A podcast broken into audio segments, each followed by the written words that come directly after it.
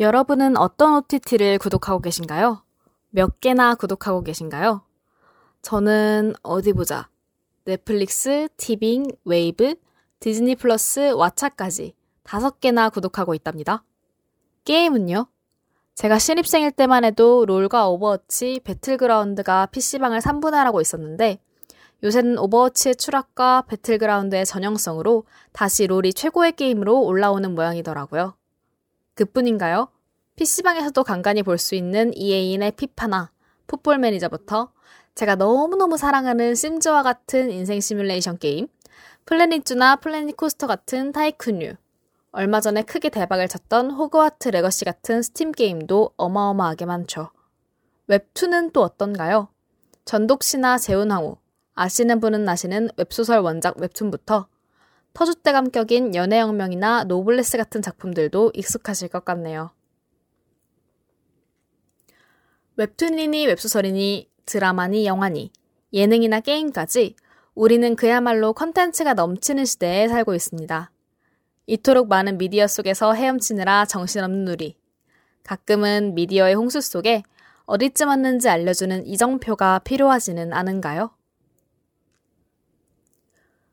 뉴스를 보는 미디어는 아주 아주 가볍게 전달해드리는 미디어 산업 내의 각종 소식부터 꽤나 무겁게 특정 주제를 탐구해보는 심층 탐구 방송까지 미디어에 관한 말, 말, 말들을 전해드리는 방송입니다.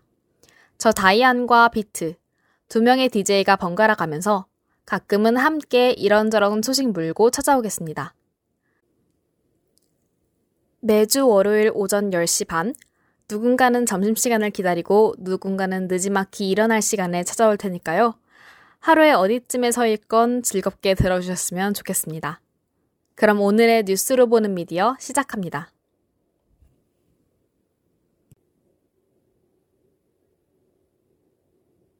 본격적인 방송에 앞서 방송 청취 방법을 안내해 드리겠습니다.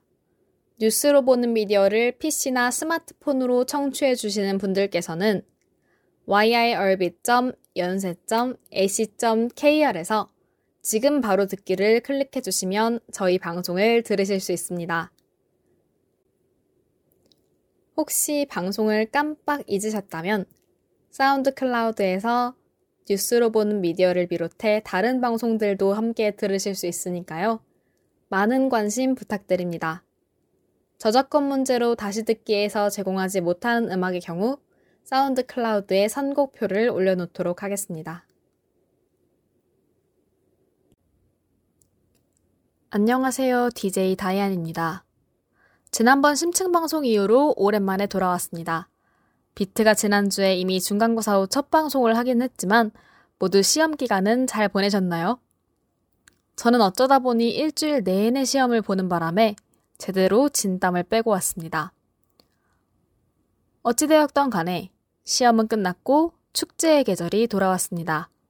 5월 1일 근로자의 날로 시작해서 대동제며 아카라카까지 가슴 설레는 이벤트들이 줄줄이 대기하고 있죠.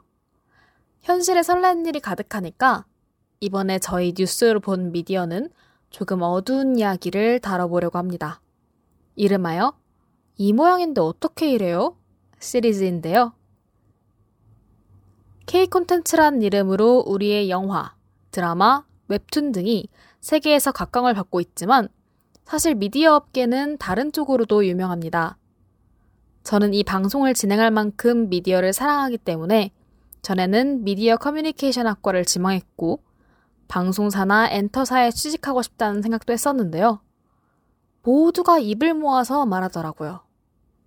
야, 그거 일은 힘들고 뭘 해도 을인데 돈은 못 벌어. 미디어 업계의 처우는 안 좋기로 유명합니다.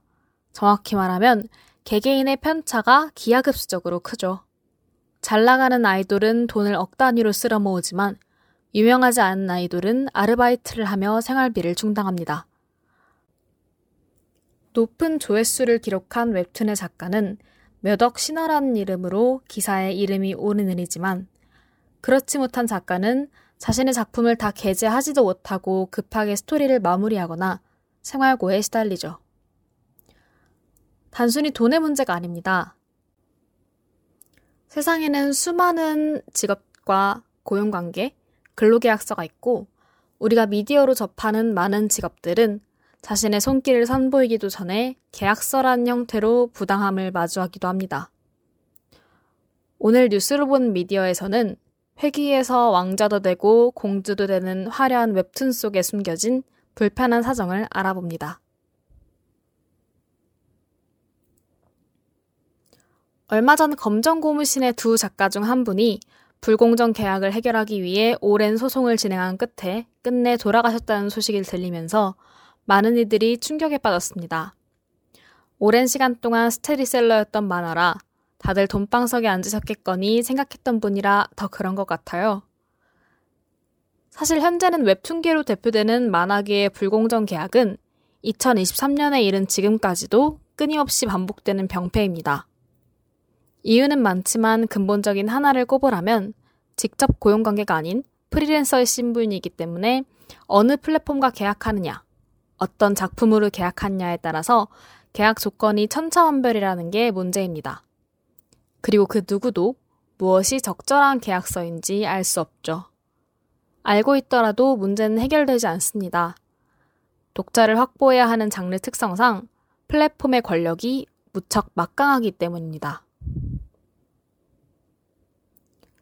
우리가 웹툰 하면 흔히 생각하는 네이버 웹툰이나 카카오 웹툰, 리디북스, 레진 코믹스와 같은 대형 플랫폼들의 작품을 연재하기 위해서는 크게 세 가지 방법이 있습니다. 도전 만화와 같은 자유연재 시스템을 통해 독자들에게 인기를 얻고 순위에 들어 플랫폼이 정식 연재 요청을 하는 경우가 하나. 플랫폼에서 개최하는 공모전에서 수상해서 수상 혜택으로 정기 연재를 약속받는 경우 하나. 그리고 에이전시라고 불리는 출판사 혹은 CP라고 불리는 콘텐츠 제작사를 통해 작품을 투고하고 에이전시의 지원으로 대형 플랫폼에 입성하는 경우가 있죠. 앞선 두 개와 같은 직접 계약의 형태는 조사 대상자 846명 중 45.3%로 에이전시를 통해 간접 계약을 체결한 경우는 43%로 나타났다고 합니다. 플랫폼과 직접 계약을 체결하는 경우 MG라고 불리는 선투자를 받을 수 있습니다. 카카오 페이지의 경우 새로 작품을 런칭할 때 20화를 한 번에 공개하는 정책을 선택하고 있는데요. 보통 웹툰이 주 1회에 연재 주기를 가졌다는 점을 생각하면 20주, 즉 다섯 달치를 완성한 채로 시작하는 셈입니다. 아, 비축분 마련까지 고려하면 최소 6개월치는 그려놓고 작품을 업로드하는 셈이에요. 선투자는 6개월치의 작품을 그릴 시간 동안 작가의 생계를 위해 지급하는 최소 수익에 해당합니다. 물론 그냥 선물처럼 주는 건 당연히 아니고 작품을 업로드한 이후 수익이 발생하면 선투자 비용을 먼저 청산하고 그 이후의 비용을 정산받을 수 있게 됩니다. 문제는 이 MG, 선투자 비용의 청산 방식이 있습니다. MG는 영화와 같이 여타 다른 미디어계에서도 종종 사용되던 방식인데요. 보통 선차감 방식을 택합니다.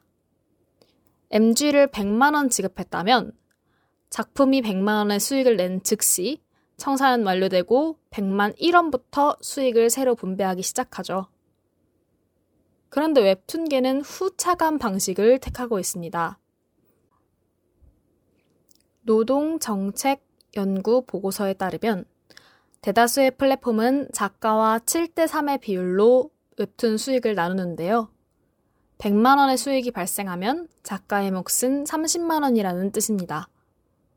후차감 방식에서는 이 30만 원이 차감 금액이 됩니다. 그러니까 100만 원의 MG를 받았을 경우 이를 갚고 수익을 정산받기 위해서는 약 330만 원 가량의 수익을 벌어들여야 한다는 뜻입니다. 간단히 말하면 선투자에 대한 빚은 전부 작가가 부담하지만 이후의 수익은 플랫폼과 작가가 7대 3으로 나눠 먹는다는 건데요. 다소 불공정한 규정처럼 보이죠. 더 큰 문제는 에이전시나 CP를 통해 간접 계약을 체결한 경우입니다. 먼저 직계약의 경우와 달리 중간에 에이전시나 CP를 낀 경우 IP 수익과 광고 수익을 수익이라고 인식하지 않습니다.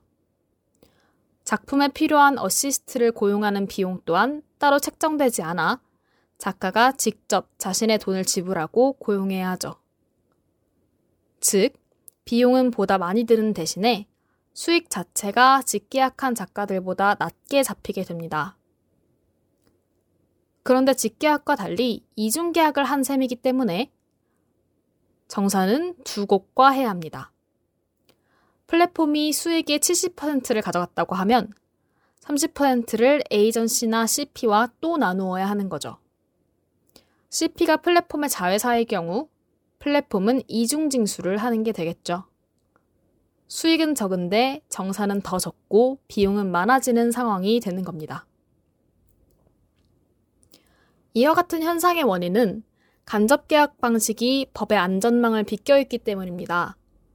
노동법이 적용되는 건 직접적으로 웹툰을 플랫폼에 업로드하는 플랫폼사이고 자회사 또는 계약회사인 CP는 해당하지 않습니다. 출판사 에이전시의 경우 출판문화산업진흥법을 규정받아 작가와 불공정 계약을 체결할 수 없지만 이는 출판의 전통적인 개념인 종이책 출판에만 해당하기 때문에 웹툰은 해당 사항이 없죠.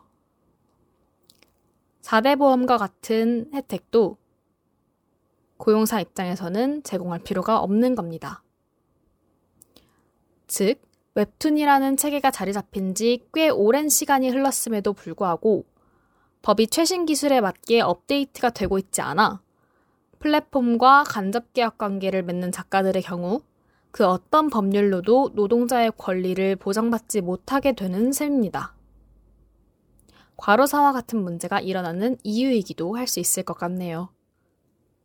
임시로 플랫폼에게 간접 계약 관계에 대해서도 면밀히 조사하고 권리를 보장할 것을 권고하고 있긴 하지만 플랫폼은 웹툰 작가에 대한 불공정 계약을 전수조사했지만 적발된 사례는 없었다며 표준 계약서를 쓰도록 권고는 하지만 우리가 모든 불공적 계약 사례를 다 책임질 수 없다고 대답한 바 있죠. 최근에는 네이버 웹툰이 운영하는 PPS, Partners Profit Share 프로그램을 통해 창작자의 권리를 보장해 주려는 시도가 늘어나고 있습니다. 지속해서 성장하고 있는 IP 비즈니스 등 3개의 영역에서 21개의 수익 모델을 활용해 창작자가 더 타당한 방식으로 수익을 정산받도록 하는 프로그램이죠. 그러나 이조차도 법적 규제와 같은 완전한 보호장치는 아니라는 점, 일부 플랫폼에서만 시행되고 있다는 점을 고려하면 아직 웹툰 산업이 나아갈 길은 먼 것 같습니다.